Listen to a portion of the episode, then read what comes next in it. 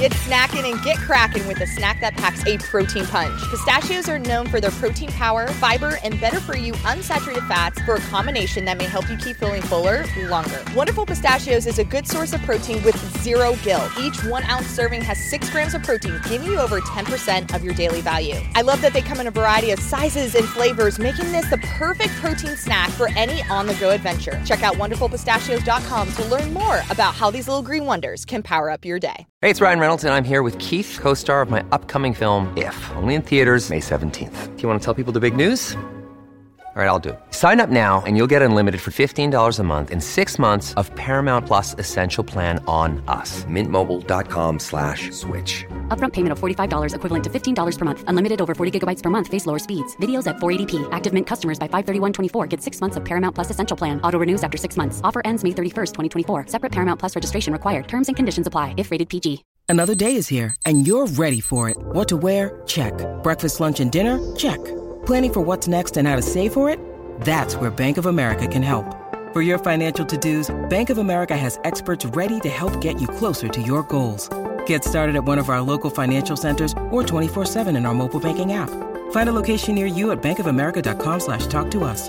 What would you like the power to do? Mobile banking requires downloading the app and is only available for select devices. Message and data rates may apply. Bank of America and a member FDIC.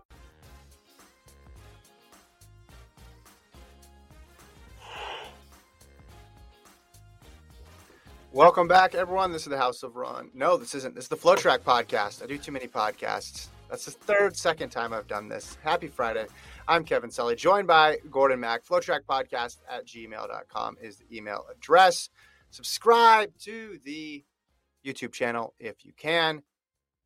You can be a member as well. You can join Gordon's Goons. You can join Kevin's team. Gordon is hearing things in his ear. Are you okay? Your headphones okay? We're off to a rough start. Well, you, well, first of all, he threw me off with the whole House of Run stuff. This is the FloTrack podcast, man. The one. yeah, yeah, yeah. Yeah, I do It's okay. I get Are it. you do things? Your head- multiple running podcasts. okay? I am hearing thing. I am hearing things in my ear, Okay. but I, apparently it's just me and my head. We should be fine. We got a jam packed episode. Exciting. Going into Friday weekend. Not much track action. We have a little bit of cross country action. Winding down into the holiday season. We'll do some good uh recapping of the year pods where we kind of pre- not predict, but we say who the best in this and that, best of this, that, and the other thing. Uh, superlatives of the year, which will be fun Yeah. next week and the week after. But big, uh, big episode today. We got some. What are you hearing? news. what are you hearing in your ear? I want to know. It sounds. It just sounds like I'm in like a wind tunnel. Okay. Are your headphones plugged all the way in? Have we tried that? Okay. Gordon's trying to reconnect his headphones. While we do that, I'll remind people you can subscribe to the FloTrack Podcast YouTube channel. Are you gonna have to Gordon's have to refresh now. We went backwards with our setup here, but you can become a member on YouTube if you'd like exclusive content. So hit the join button if you're watching this on YouTube. If you're not, you can find the archive and then hit that join button. Get custom gifts, emojis, all sorts of fun stuff in the chat, and then you get free content. Gordon, can you hear us now? There he is. There we yeah, go. Yeah, I can hear you. It's All right. just, you know, we'll figure All it right, out. we're it's we're fine. fine. We're fine. Okay. We're good. Gordon's good. Uh, first thing I want to talk about. First thing I want to talk about Eastbay Nationals this weekend, formerly Foot Locker Nationals, taking place in San Diego. This is the final national championship for the high schoolers out there, and a lot of interesting storylines. Gordon, on the girls' side, we could start there. Uh, Natalie Cook is going for the Garmin Running Lane Championships and Eastbay sweep back to back. She dominated last week in Alabama. So it'll be really fun to see her again in action. Looks like her best competition is probably going to come um, from someone who did not run at Garmin Running Lane, somebody who uh, was running their regional and, and looked very good doing it. That's Angelina Perez of New Jersey. If you dive into the, the speed rankings, those two have the two best marks of the year. Perez uh, committed to Florida, and Natalie Cook committed to Oklahoma State next year. Yeah, it's kind of a bummer we're not going to have any Jenna Hutchins in the 2021 cross country season. Um, but Natalie Cook is running very well, uh, even without someone like Jenna on the scene. And for her to pull off a potential Eastbay Garmin double, who had Eastbay Garmin double as like a phrase in 2021, like two or three years ago, because everyone was NXN Yeah. Footlocker double, yeah, Footlocker yep. NXN double. But now we're in the Garmin East East Bay Bay double. Yeah. Different world. Hey, we have the championships this year. Last year we didn't have any because you look at the top returners from the meet, and a lot of it's not very useful because you're going back two years, which in high school is an eternity. Yeah. So, hey, you know, I'm excited. Guess what? The the audio, it's gone. So my ears are perfect now. Just so everyone Good. knows. I'm Good, in a good, good, good. I'm in a Everybody's- good space now. Yeah. Everybody's excited about that. Um, all right. I'm looking at the chat right now. People are joining the goons, like a lot of people, according to the chat at least. And it's uh, people. That's I need, right. I need, I need somebody. I need somebody. Uh, but not, not going back to Natalie Cook eh, in terms of um, how she's going to do this weekend in Foot Locker. I mean, she won Garmin, Gordon by like 19 seconds, right? So she is, she's putting forth some some pretty strong strong performances um, this year. 1603.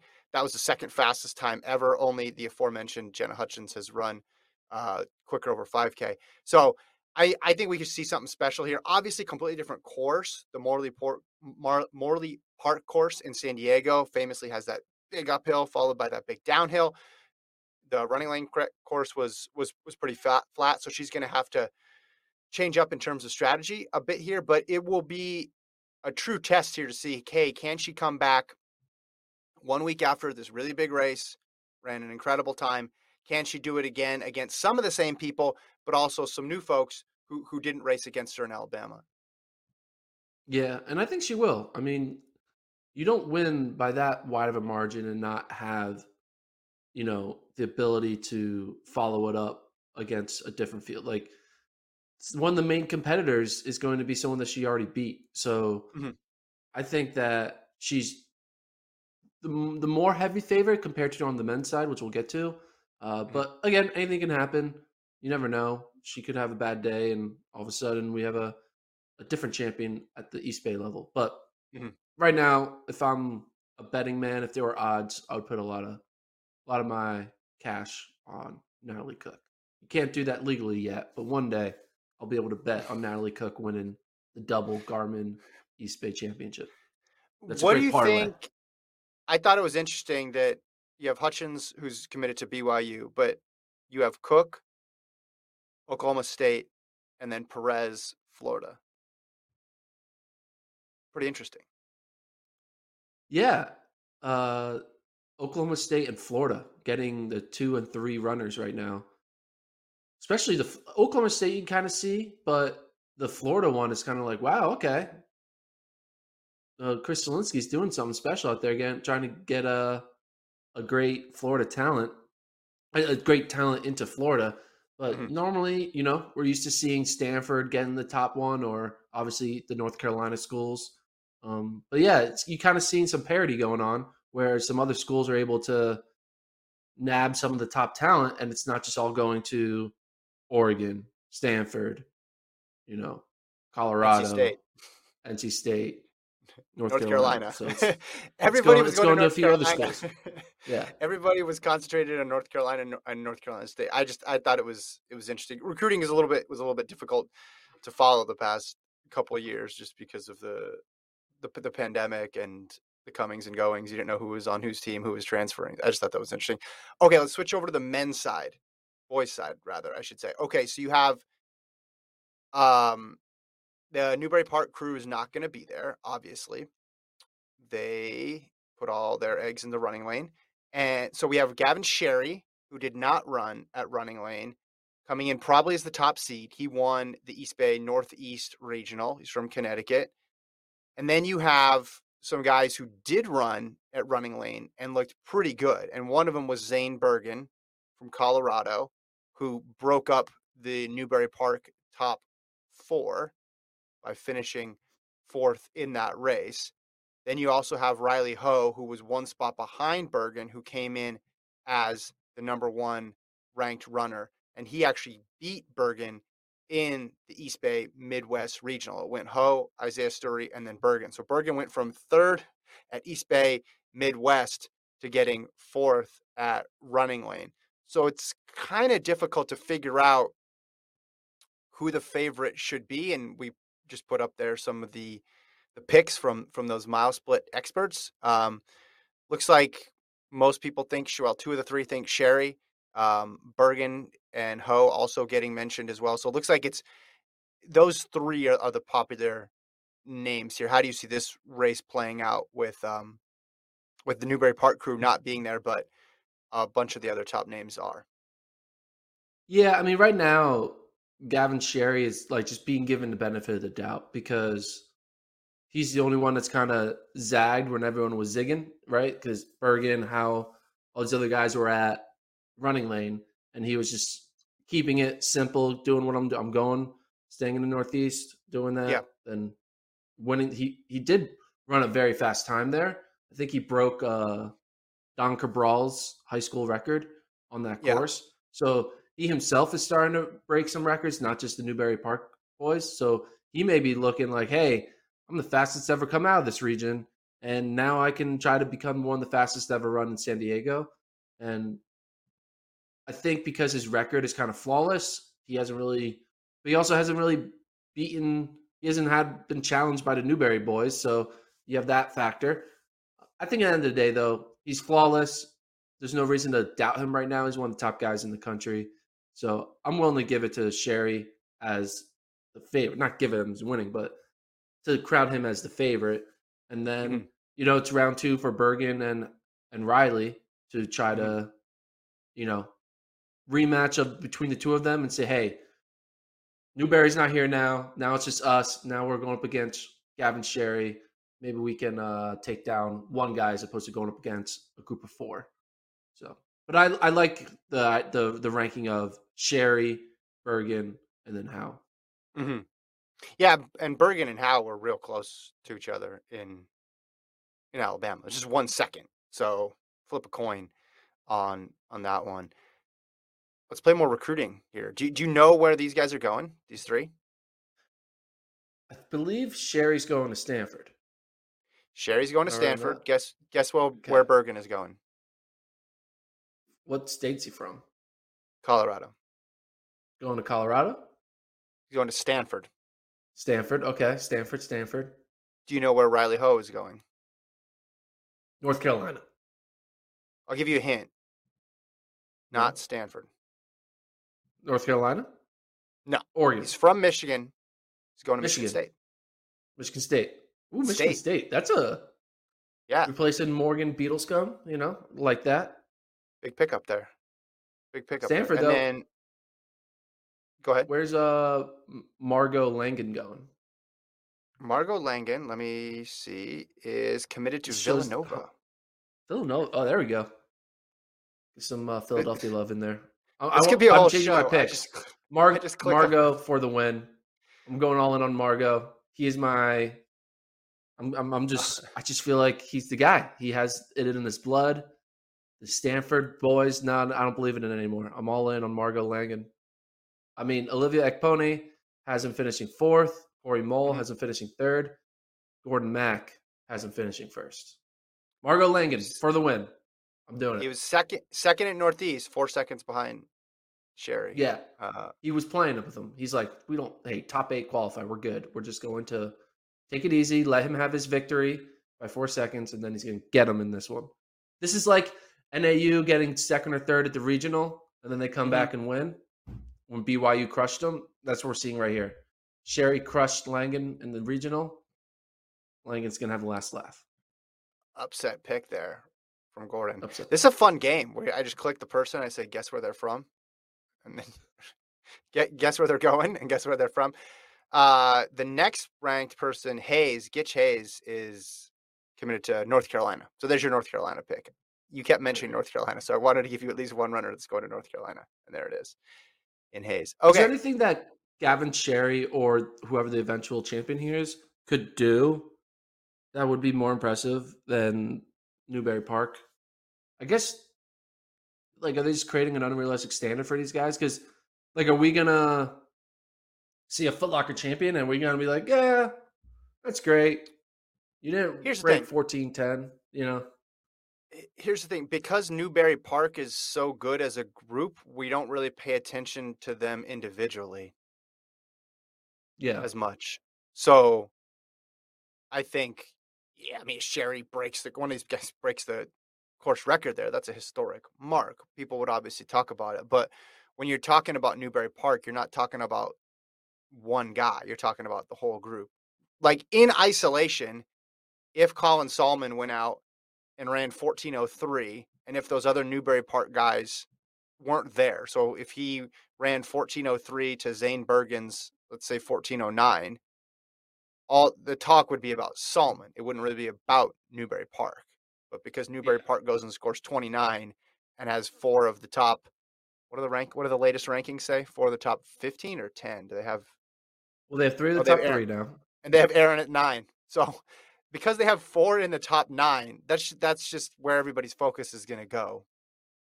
Because why wouldn't it? It's ridiculous. Dude, I'm really liking my. Is it? Oh, is it Margo or Marco? Marco. Marco. Oh, I've been calling him. Margo. I think they spelled his name wrong on the, the thing. So Marco. Sorry, Marco. I was calling you Margo. I'll be following you at your Villanova days, dude. He's gonna win. Like low key, this guy's gonna win. I'm ready for this. I I'm, I'm excited. See now, now you have a real strong reason to watch. So I do. Eastbay champs on Saturday. Check it out. All right. Let's go to the track. Some track news here. Charlie Hunter of Oregon, mid distance stud, reps Australia, going pro. Going pro, Gordon. Put out a little video, and at the end of the video, they flashed a logo. It wasn't just the Nike logo, it was the logo for Pete Julian's group that does not have a name yet. So they didn't actually say the name because there's no name to say. And then later, Donavan Brazier talked about how he was pumped to train with him. So Charlie Hunter, uh, we assumed he was going pro. You were talking about that, I think, an episode or two ago. But now we know where he's going. So he's not going to be with that same group with Hocker and Teare in Eugene. He's going to be training with uh, with Pete Julian's group, which gives him the opportunity to train with Donavan Brazier, which is a pretty good person to train with. Yeah, I mean, especially he's focused on the. I mean, he is a good miler, but I think he's recognizing his bread and butter is the the 800. Yeah. And if, if you have an opportunity to train with Donavan Brazier to be like crushed in workouts by the fastest man in the world, you take it, and then you become even better. So, uh, I think it's gonna be a good signs for him. I think he's gonna be making multiple Australian teams, and he has the potential to you know make a career out of you know making multiple finals and always be in the hunt to potentially get a medal. Like if your training partner is Donavan Brazier, you're you're in good hands. Trivia question: Who's older, Donavan Brazier or Charlie Hunter? Well, Charlie Hunter. Correct. Yeah. I- don't think people would assume that. Well, okay. Well, I would, but he he was an old he was an old dude for Oregon, right? He he's like 24, 25. right? now? 25. 25, yeah. So he should be going pro. Let's be honest. He shouldn't be running in college at the age of 25. So the whole like international athlete, the age in high school and it doesn't count towards your eligibility thing. You know, Oregon, a lot of NCAA schools are able to kind of manipulate that to get much older athletes. Like, oh, I'm a 23 year old freshman because I technically never went to college Yeah. even though I was running on a club in in a different Right. country. Uh, but think about this, man. It's kind of wild. The, the Oregon The. DMR, the 2021 Oregon DMR of Cooper Teare, Cole Hocker, and Charlie Hunter was Yeah. probably one of the greatest DMRs we will ever see. I mean, two Olympians on it, one guy who was almost an Olympian. Yeah. who it's just like crazy. Well, and we could have seen it run. They could have run it back too. They could That's have the even yeah. crazy part. So you have on the same team the 2016 NCAA champion in the 800 in Donavan Brazier, and the 2021 NCAA 800 meter champion in Charlie Hunter. And the 2021 NCAA champion is older than the 2016 NCAA champion. That is a fun fact. That's a Use wild in stat. trivia. Use that in I, I trivia. know. I think I think I'll have to. That's crazy. Uh, I mean, Hunter was was great last year. You look at the 1500s and the mile performances, um, and then when you get to his main event, the 800, he was he was real solid. Made the semis in Tokyo. I think he's he's going to be great. And the fact that he's older, I think, will help because he's mature. He's stepping into um, a training situation where he's training with the best guy in the world when he's healthy. It'll be fun. And Brazier, I mean, who who does Brazier train with really at this point? Because I know Engels is off. Um, he's down in Mississippi now, right? And then there a lot of other members of the group um, when it when it got disbanded um, went different ways. So I don't know. I, and already it was kind of split between who trained with Salazar and who trained with with Pete Julian. So I don't know how many how many people he has to train with. So this is this is probably a ideal situation for him as well too. Yeah. Yeah, because you I mean, even training with Engels, you're training with a miler, right? So that's good and all for certain types of workouts, but then there's those fast stuff that Mhm. no one's gonna be able to keep up with him. And I think Hunter will be because he's gonna be expected to be able to run 48 seconds, you know, run a 49 consistently, you know. So Yeah. Yeah. not that Craig Engels can't do that, but you know, there's a difference between 800 speed and 1500 speed. So. Yeah. Trevor in the chat asks, "How will Oregon track look this year after losing three studs?" Gordon, what do you think? Uh, not as good as last year. Um, Breaking news. they I, let me bring up uh my document that I use on Oregon. Wow. Hold on, give me Document that yeah, I I'm- use I'm- on I'm- Oregon. my Sounds interesting to me. Yeah, no, I mean, I'm just looking at who they have now on their roster. Let me bring it up. So, okay, obviously they lose Hunter. They'll have Luis Peralta, who's just like a he's just he's a good 800 meter guy, but he's not great. They'll still have Reed Brown, who's like a good miler, but not great. They still have Aaron Bienenfeld, who will be a a good five, three K, ten K guy, but not great. Um, so they have like good but not great in the distance.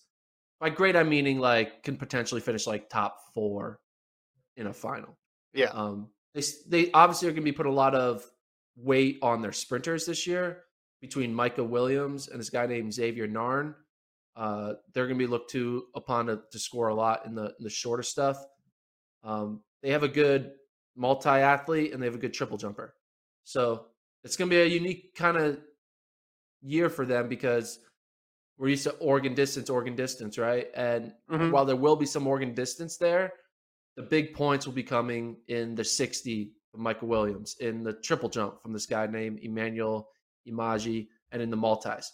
And uh, the just like the stars at the distance level, they're all just they're pro now, right? Now Yeah. new people might might arrive, but you don't really see that. I mean, the best distance persons they have are Peralta and Brown, and they have good times. Like Peralta's run 146, Brown's run 356 in the mile, but you know, 146 and 356 is not really an elite time anymore. You know, Right. you need to you need to be running 354 and 145, 144. So they'll still be good, but they're not going to be as good as they were obviously this past year.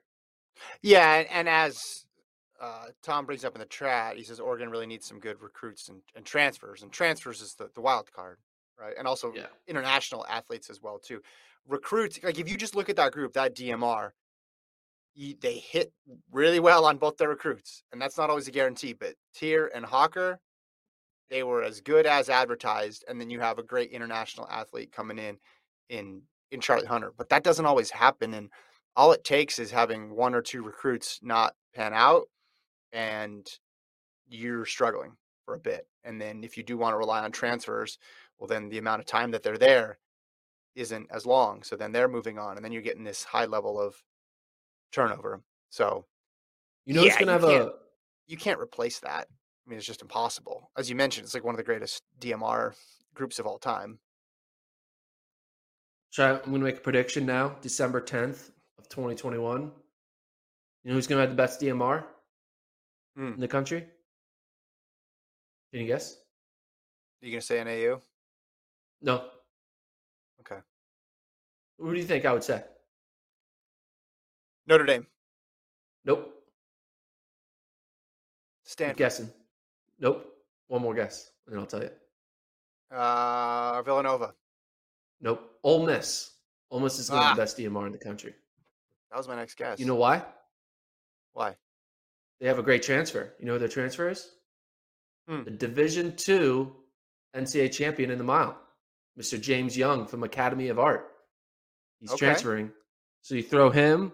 They got Mario Garcia Romo, and then they Yeah. they have a guy named uh, Baylor Franklin, who's a 147 800 meter guy, and John Rivera, who's a 148. So they have two good 800 meter runners, and they have two great milers in Young and Garcia Romo. That that's that's that's the recipe you need, right? To Go- put Gordon calling a shot on December. So yeah, 10th. Ole Miss, 2022 champs, calling it. I saw this story. I got excited about it because I like it when people do multiple events, and I especially like it when people have already won a gold medal do multiple events. Uh, Yulimar Rojas said that she wants to do the long jump next year, which is really exciting. She's obviously long jumped before, but she's completely obliterated the record book in in the triple jump. So it's fun that she would take on this challenge. So she just for perspective, her wind legal PB is 688, but she jumped a 727 wind aided with a plus 2.7. And just for reference, world record outdoors is 752. That record is obviously stronger than the people consider it stronger than the the triple jump world record. So she has some work to do, but I like that she's going for it, even if we're not talking about world records, if we're just talking about her competing. She mentioned the interview, like last year, she was thinking about doing it, but because the way the schedule was in Tokyo, they couldn't do it. Which let's just pause for a second and say how ridiculous it is. You have a 10 day track meet and you can't figure out how to not overlap the long jump and the triple jump. Guys, what are we doing here? Like, what are we? We're not making accommodations for Sifan Hassan tripling or anything crazy like that. We're just asking, don't put the long jump and the triple jump on top of each other. You got enough runways, you got enough time, make it happen. I digress.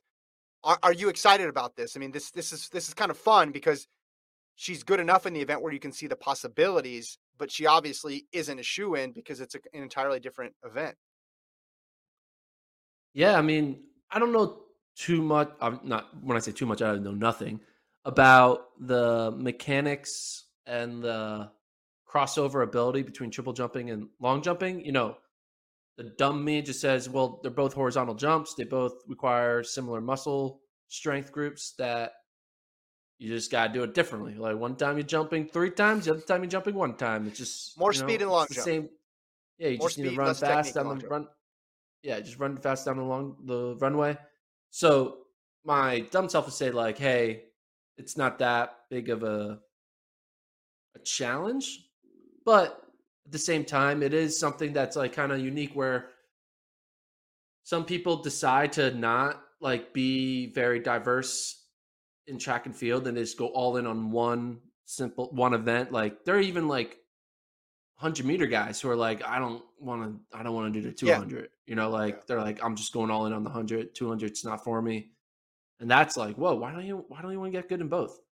And I think Rojas was like, yeah, I can be the greatest that's ever lived in triple jump. Why do I need to go and get seventh in the long jump when I could just be perfect in the triple? And I think now that she's done everything she could ever do in the triple jump, I think it's Yeah. time for her to give herself a new challenge. It reminds me of when Ashton Eaton was like, hey, I'm going to try to get good in the 400 hurdles. Let's see Mhm. if I can make like a Diamond League final in the 400 hurdles. And. I look at it that way. When you she's such a great athlete that she needs a new new carrot to attach, and it's like, hey, what if I got really good in the long jump, and then, then I can challenge myself in 2024 and try to become a, a double Olympic champion. You know, mm-hmm. because I don't think she's going to lose her triple jump dominance by putting more time and energy into the long jump because she has such a wide margin of victory Yeah. that she can afford to kind of lose a few centimeters there and still own that event. Long jump's obviously more speed based and less technique, right? That's what they that's what they tell you. Yeah. So when you talk to people who are historians of the long jump and they talk about why why are the performances um, not as good as they used to be, a lot of them point to the fact that people are specializing now. So there's fast people who could be really good long jumpers, but they're not jumping. So I mean, we she's run a 1194 100, but that was back in 2013. So that was eight years ago. Like she doesn't have a 100 to her name. So we don't really know the top end speed. I more just look at, okay, she's long jumped over 720. Yeah, it was wind dated. She clearly has enough speed. She's six foot four. I mean, if she was six foot four running the 100, you'd be like, wow, that's like a very, very, very tall person running the 100. Um, she's got the technical aspects down very well. It's tough. It's no guarantee. I, I've, I remember talking to a track coach a long time ago who said that they pay, you know, long and jump and triple jump get paired together, but they're not in many ways not that compatible at all. Like they both use runways and they both jump into a pit, but there's a lot of differences between the two. But because they're both horizontal jumps, people group them together. So again, she's done it enough to where you're like, all right, she she clearly has the ability to go farther than she has before. Just how good, I don't know. And to think she's going to be just as good in the long jump as she is in the triple jump, obviously that's that'd be a uh, a really impressive performance for her. But I like it. Again, I like it because she's taking on a new challenge. And what else is there left to achieve in the triple jump? Get the top ten marks of all time, the top twelve. At a certain point, you got to do things to motivate yourself. I just thought of something. We're always talking about how to do fun things in track, and this got me thinking. We're talking about this topic. If in order for get good in long jump, she's probably going to need to do a little more speed work, maybe hop into a hundred. Hear me out. This is what I want to see.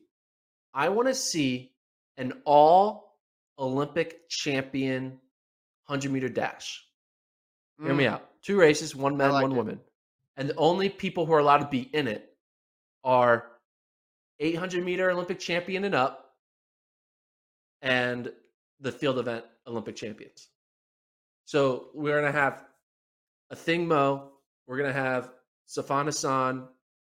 We're going to have, uh, wh- who are the other Olympic champions? Steeple champ. Valerie You're have- Allman. Valerie Allman. You're gonna have the long jump champ. You're gonna have you're gonna Rojas in the triple. You're gonna the the shot put champ. Yeah, You're gonna have every Olympic champion that's not 400 and under, because obviously a 400 meter runner or 110 hurdler or whatever Yeah. do it, and we just see who's the fastest Olympian. Like, that, wouldn't it be kind of cool just to see like Yeah. the greatest athletes in those sports all just do a 100 meter dash? Like, obviously, we're gonna see the throwers like not thin, but you seeing the shot put champ go up against the high hammer throw versus the javelin versus the discus, like that's gonna be a mini battle, right? Maybe they get a prelim, right? Maybe because there's more than eight people, you have the four throwers do like a first round, and then the winner of that gets to get the No, final no, no, lane in the final. You put them all. No, no, no one gets in the final. You all got to run through because the those field event people, a lot of them are going to end up beating the the 10k person and the steeple person. Yeah. Like No, those- I'm gonna say those- for the those throwers. are quick. The four throwers. Yeah. You think a, They're you think quick. a thrower can beat Yes. Sifan Hassan in 100? Uh, depends which thrower, but I think the explosive The power. Olympic champions. Yeah. I think Really? They could. I think they could. Yeah. You think Valerie Allman can beat Sifan Hassan in 100?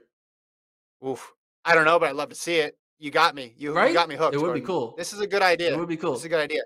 No, throwers are incredibly explosive. Again, maybe at that last 40 meters starts to close. I guess if we're using blocks, a lot of it would depend on who's seen blocks before and use them. But they're going to be in the lead. They're going to be in the lead at 40. A lot of those throwers are Yeah. among against distance mean- runners. Now, I think the long jumper is going to win in most cases. We're not including hurdlers. No. Because 400 and under, you don't include. Okay, so the the long jumper is the favorite in all of these.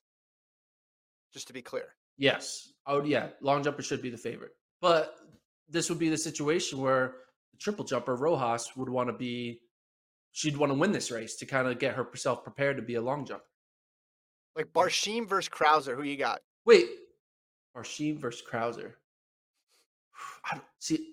I mean, it's good, right? I right? think Barshim. I think Barshim. Right? Have you ever seen Barshim? But you've never seen Barshim run more than 15 meters, not making a like a J. you've never seen him run. Yeah. What about Mondo? What about Mondo in the pole vault? Because he has to run Mondo down the would be a good pick. Right. Pole vaulters would be good too.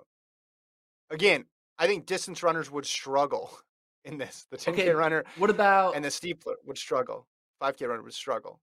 so Mondo versus Emmanuel Korir?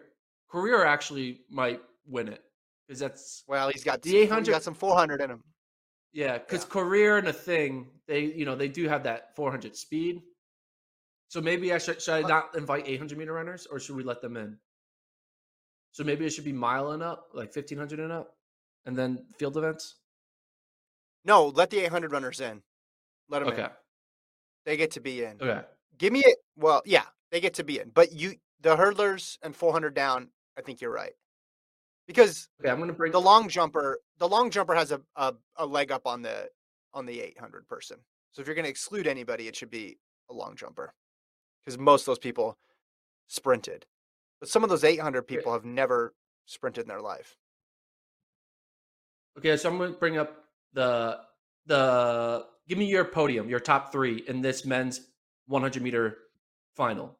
You have Emmanuel Korir, Jakob Ingebrigtsen, Joshua Cheptegei, Suman Barega, Sulafine El Bakkali, Eliud Kipchoge, Tamberi No. and Barshim, Mondo, du- Mondo Duplantis, Matildis Tetaloga, the long jump champ, Pichardo from triple jump, Crouser, shot put, Daniel Stahl, discus, Nowitzki, Nowich, I said his name wrong, hammer throw, Yeah. Chopra, javelin throw. And I'm not going to include, should I include Damian Warner, decathlon? Yeah. Yeah. They do 100, well, so no, they do it. No, not include him because they train for the 100. So no, no decathlon. You, you're, not, you're not he'd be my he'd be my pick. Okay, so who's your, what's your pop top three? What's the order? Uh I would go Tentoglou first. Okay. I would go see, I'm a little biased towards Mondo because I know how fast he was because he ran a bunch of hundreds in high school. Didn't he win state in the hundred or am I making that up? He didn't win state. He just competed at state, I think, or something like that. But he ran like I'm thinking he ran 10-7 or something. That number sticks out in my head. And I remember talking to Dennis Shaver when before he came into LSU, and they were we were talking about could he make the four by one? Like would he put him on the four by one? And you know how good LSU is. So I'm putting Mondo second, and then I would go Pichardo probably third. So you want to put Korir or Ingebrigtsen? No, no, Inger, top look, three? Ingebrigtsen's great. Ingebrigtsen's get great, but most guys they're getting walked in hundred. I'm sorry, I love distance runners. They're getting walked in hundred against all these guys. It's just the reality. I think Emmanuel Korir would win. I don't know why I, I- think that. If it was a 200, I, I would yes, 100. percent Yeah. He would blow out everybody in the 200. 100, I don't think he'd have enough time. Okay. So I'm going, but I still think I, I'm going Korir for the win. I think Tentoglou would get second, the long jump, and then I would go Duplantis third. And then who do you think will be the fastest thrower? Ryan Crouser, Daniel Stahl, Wojciech Nowinski, Nowi- Nowicki, and Yeah. Nura, I can't say his name, Chopra, the Indian guy. So javelin, hammer, discus, shot. Who, who would win that battle? That sub battle? He he's Chopra's the shortest of those guys. Am I correct in that? Or would it be? No, I mean, Crouser's know. massive. Crouser's massive. Also, Chopra's the I'd only one that has to run to throw. Like they run with the javelin, right? So there is that forward Sure. motion that they have to make. Sure, sure. Uh, I'll go. I'll I'll, go him. Not, not. Yeah, not. Yeah. I mean, Stahl is Stahl is a, a massive guy, I'm telling you, those guys are explosive. Those men and women who throw are are way way, way, way quicker than a lot of people realize. So All right, let's bring up the women's field. All right, you got Athing Mu, Faith Kipyegon, Sifan Hassan, Peruth Chemutai, Peres Jepchirchir, uh, Lassen, I can't say these people's names. Maria. Lassen, Lassiskene, high jump, Katie Nageotte, pole vault, Mihambo, long jump, Rojas, triple, Gong of shot put, Al- Almond, discus, Anita of hammer throw, Sheeing, javelin. What do you got? uh, I think long, Mo. Mo- I can't say her name.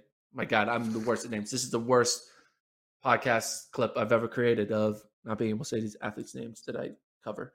Anyway, I'm going long jump champion to win this. uh, she's got a 11. Well, she ran 11.5 last year in the long jump. Yeah. So she's but, uh, or in, in in the hundred, or she and she's run 11.2 before. Yeah, Mihambo. I mean, I would take Rojas. I know it's kind of boring. See, this would be a situation where I think Athing Mu might be able to slip in for that third spot. But I mean, Najat's probably pretty quick out the blocks, and I think someone like Yeah, I don't know. That one's tough. That's a toss up for me for the third one. I would be think stunned in all of these if the 1500, if anybody above 800 ever place top three, I would be stunned in these. I would love to watch it, but I would be stunned. I think what would make this fun is you have three you have you have two rounds. You have uh Yeah. a round that's 8, 15, 5, 10 steeple marathon marathoner. Top 2 qualify for the final. All right? And then you have another round that's high jump, pole vault, long jump, triple jump. Top 2 go to the final. You have a third a third race that's shot put, discus, hammer, javelin. Top 2 go to final. So they have 6 that make the final and then you take your two uh, at large qualifiers based on time, and then you have your final to make it an eight person final. That's what you do. So you get to see, you know, a, a throwing only race, a jumping only race, and a distance only race, and then they take Yeah. the top two from each of those, and then you get your ultimate final. Dude, this would be a great event. I would love This is again, I'm the uh, I'm the Gordon idea judge here. I'm I give this one a thumbs up. This is a good idea for you. I would watch it. Cuz we're always talking about race a football player, race a baseball player, which is Yeah. cool too. But this is way more Race Olympic realistic. champion. Yeah. Yeah. I would I would love to see it. I think it would change track people's perspectives a bit too, which would be which would be a lot of fun.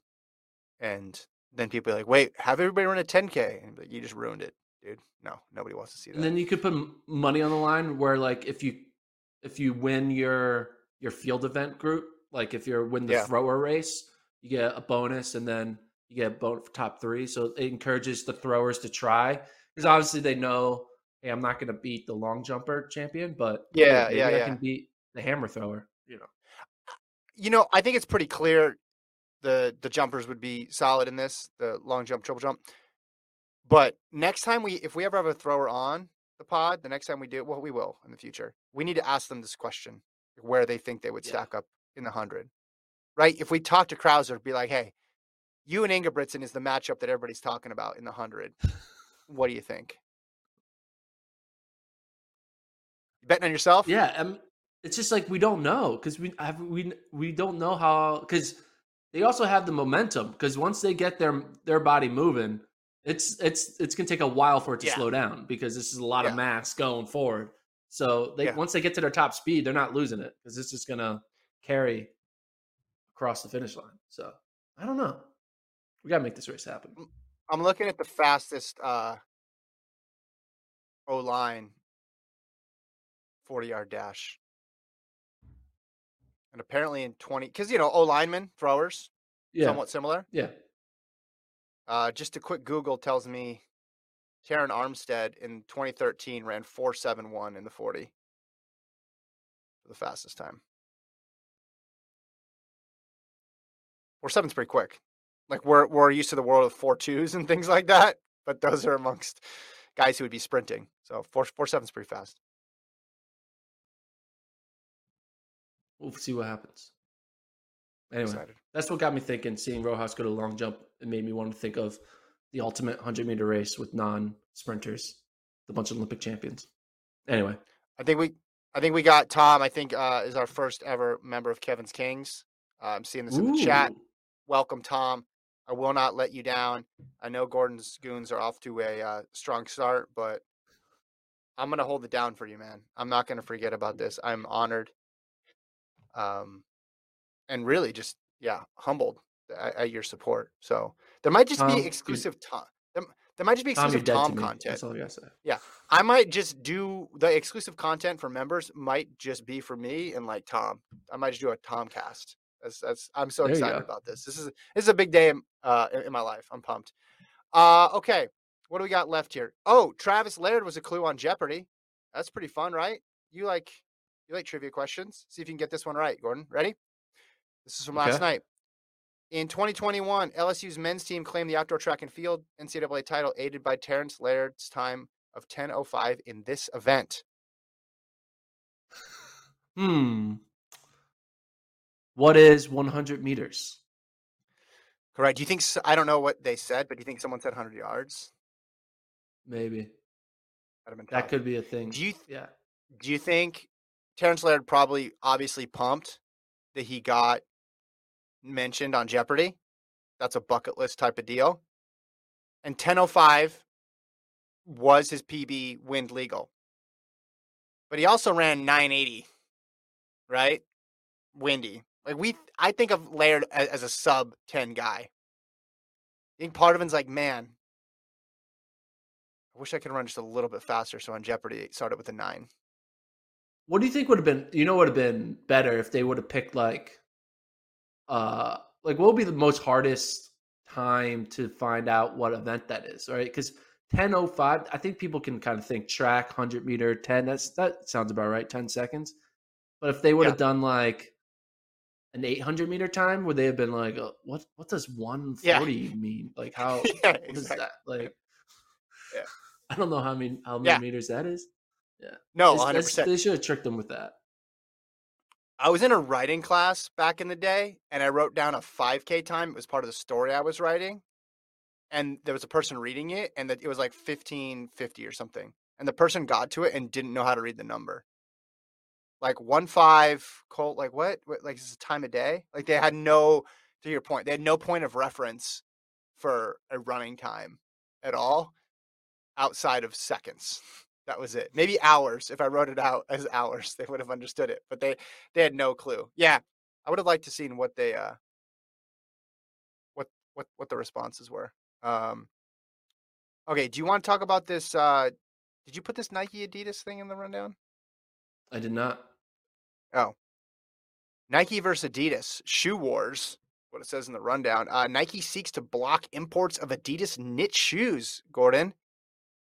So, Nike, this is, uh, according to a Bloomberg article, asking the International Trade Commission to uh, block some Adidas shoes that are coming in, claiming that the technology uh, in 49 Adidas shoes um, is actually the, the Flyknit technology, which is infringing on Nike's patents. Um, Adidas responded, said that their Prime Knit technology, quote, resulted from years of dedicated research. So this is nothing new. There's a lot of patent wars within the uh, the shoe world, but of course it gets more attention now because we're in the midst of um great advances in in shoe technology. Um, Nike says that the Flyknit technology is the product of a hundred million dollars spent on development. Hundred million, um, and they settled lawsuits in January 2020 with uh, Puma and Skechers. What do you think, Gordon? First of all, They're gonna able to Flyknit, Prime, the imports. Fly, Flyknit and PrimeKnit, two uh, interesting names. I think Flyknit is better named than Fly, PrimeKnit. I don't know. Kind of reminds me of like you know all the different streaming sites.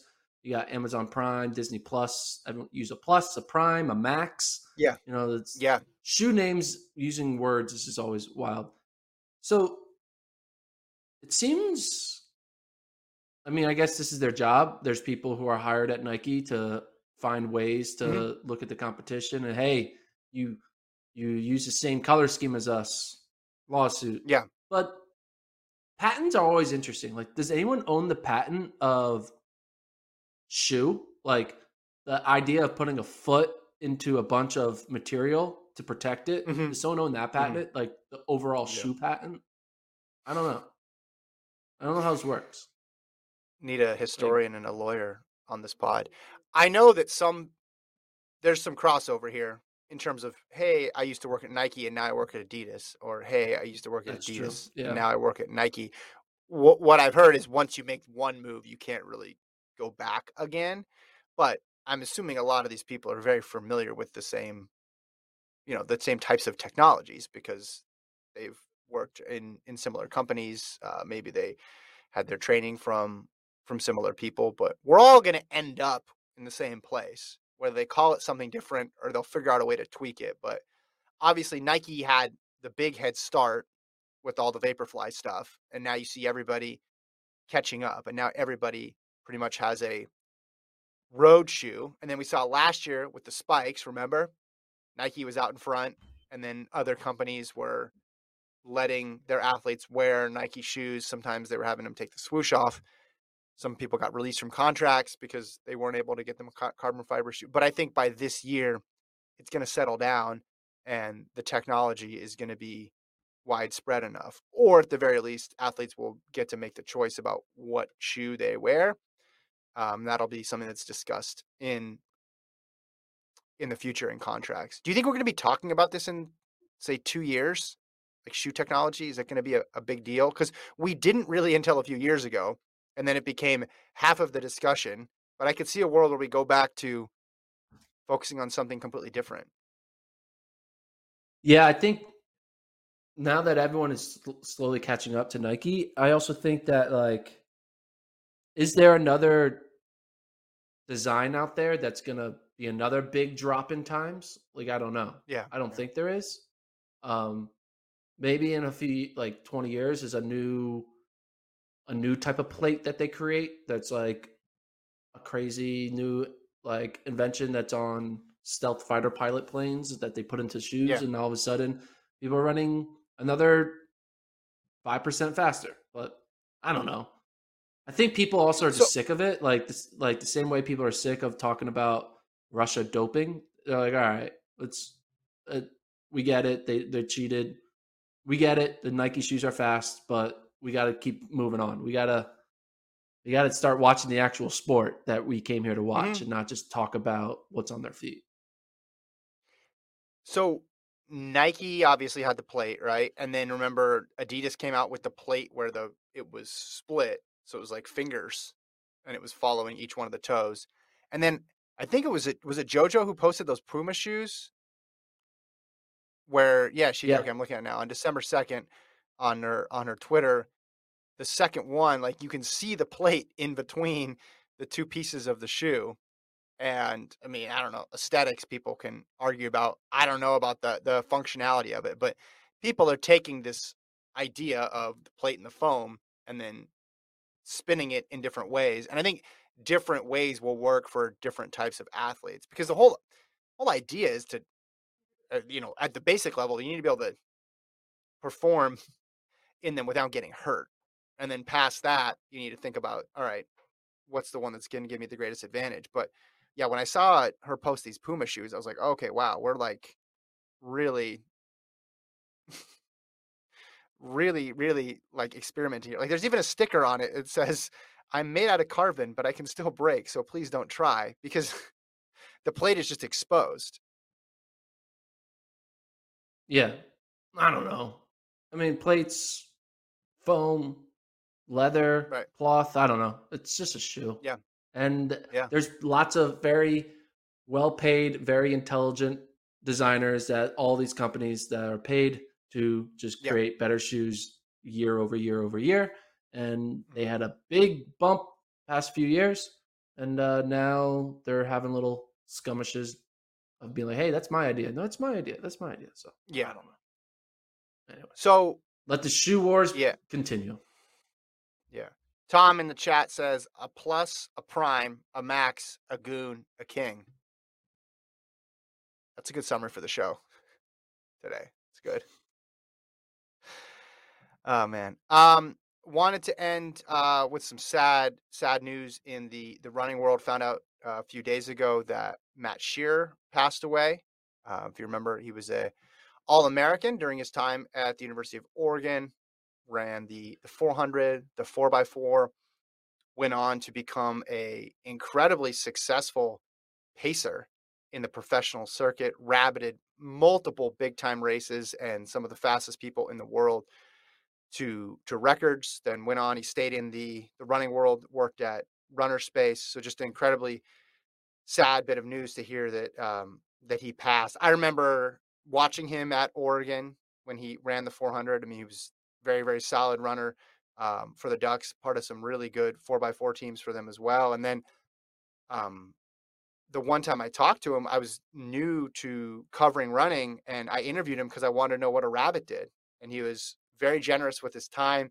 He had this website where he kept detailed uh, splits and of all of his races and like what the pace was called for and what he actually did. And he was always right on. I mean, the guy knew how to hit that 50 second quarter or whatever the race called for. He could do it. Um, so he just explained the whole business uh, to us and, and how it worked and why he wanted to get into rabbiting and, and what made a good rabbit. And it was really, really uh, cool to learn about that aspect of the sport because um, not everybody not everybody learns about it. Um, not everybody gets the opportunity to um, kind of see the sport from that perspective. And as I mentioned before, went on to stay in the in the running industry. So just want to send uh, condolences to you know friends, family, everybody who who knew him. Obviously, he'd been around for a while, so he had uh, deep connections in, in the running world. So very sad day. Yeah, I mean, I he was the epitome of the ultimate rabbit. Uh, I just like when you think of if I had I couldn't I couldn't name there's rabbits in pretty much most elite races nowadays and for the past many years, but there's only one rabbit I could name and it's him. And mm-hmm. I remember vividly him rabbiting David Rudisha in New York in 2012 when Rudisha ran 141. Uh, he was the rabbit there, and he was he's the result of so many men's PBs over his time as a rabbit. I looked it up. He rabbited a total of 74 times in his career. That's 74 times he chose to prioritize the field over himself. That's a lot of times to not think about yourself and to, to prepare for a race, to put your, your body through a hard effort. And the only thing mm-hmm. you get out of it is the, the is the ability to help someone else. Now, obviously, he's getting paid in some of these situations, but he chose to transform his career into a very kind of selfless career where it's not about winning medals or qualifying mm-hmm. for teams. He was like, "Hey, I'm going to live a life of trying to better these races, you know, and yeah, give the fans great moments like Rudisha running 141 in New York. Like mm-hmm. that's I'll never forget that race and seeing like mm-hmm. Rudisha out there, just like, and then right behind him, the, the greatest 800 meter runner ever, and then you see a 141 on U.S. soil. Um, but yeah, it's so sad. I I was shocked when I saw the news. Uh, he he's gonna have a legacy though. I mean, he he's gonna be the only rabbit I ever remember. Like on mm-hmm. from a face, from a name perspective, he he was doing something crazy. And hey, man, these these things are just so hard to like kind of comprehend, especially when someone's young and it happens. It's just like it's just sad. Mm-hmm. Yeah. But hey, the guy had an all-time career. The most he was more unique than anyone else. He did something he found an avenue that no one else will really replicate. He paced 74 freaking times in his career at the pro level. yeah. That's incredible. That's just like 74 over like he was a mainstay. Like, he was a mainstay. Yeah. Like if there was a big 800 race, he was involved in it.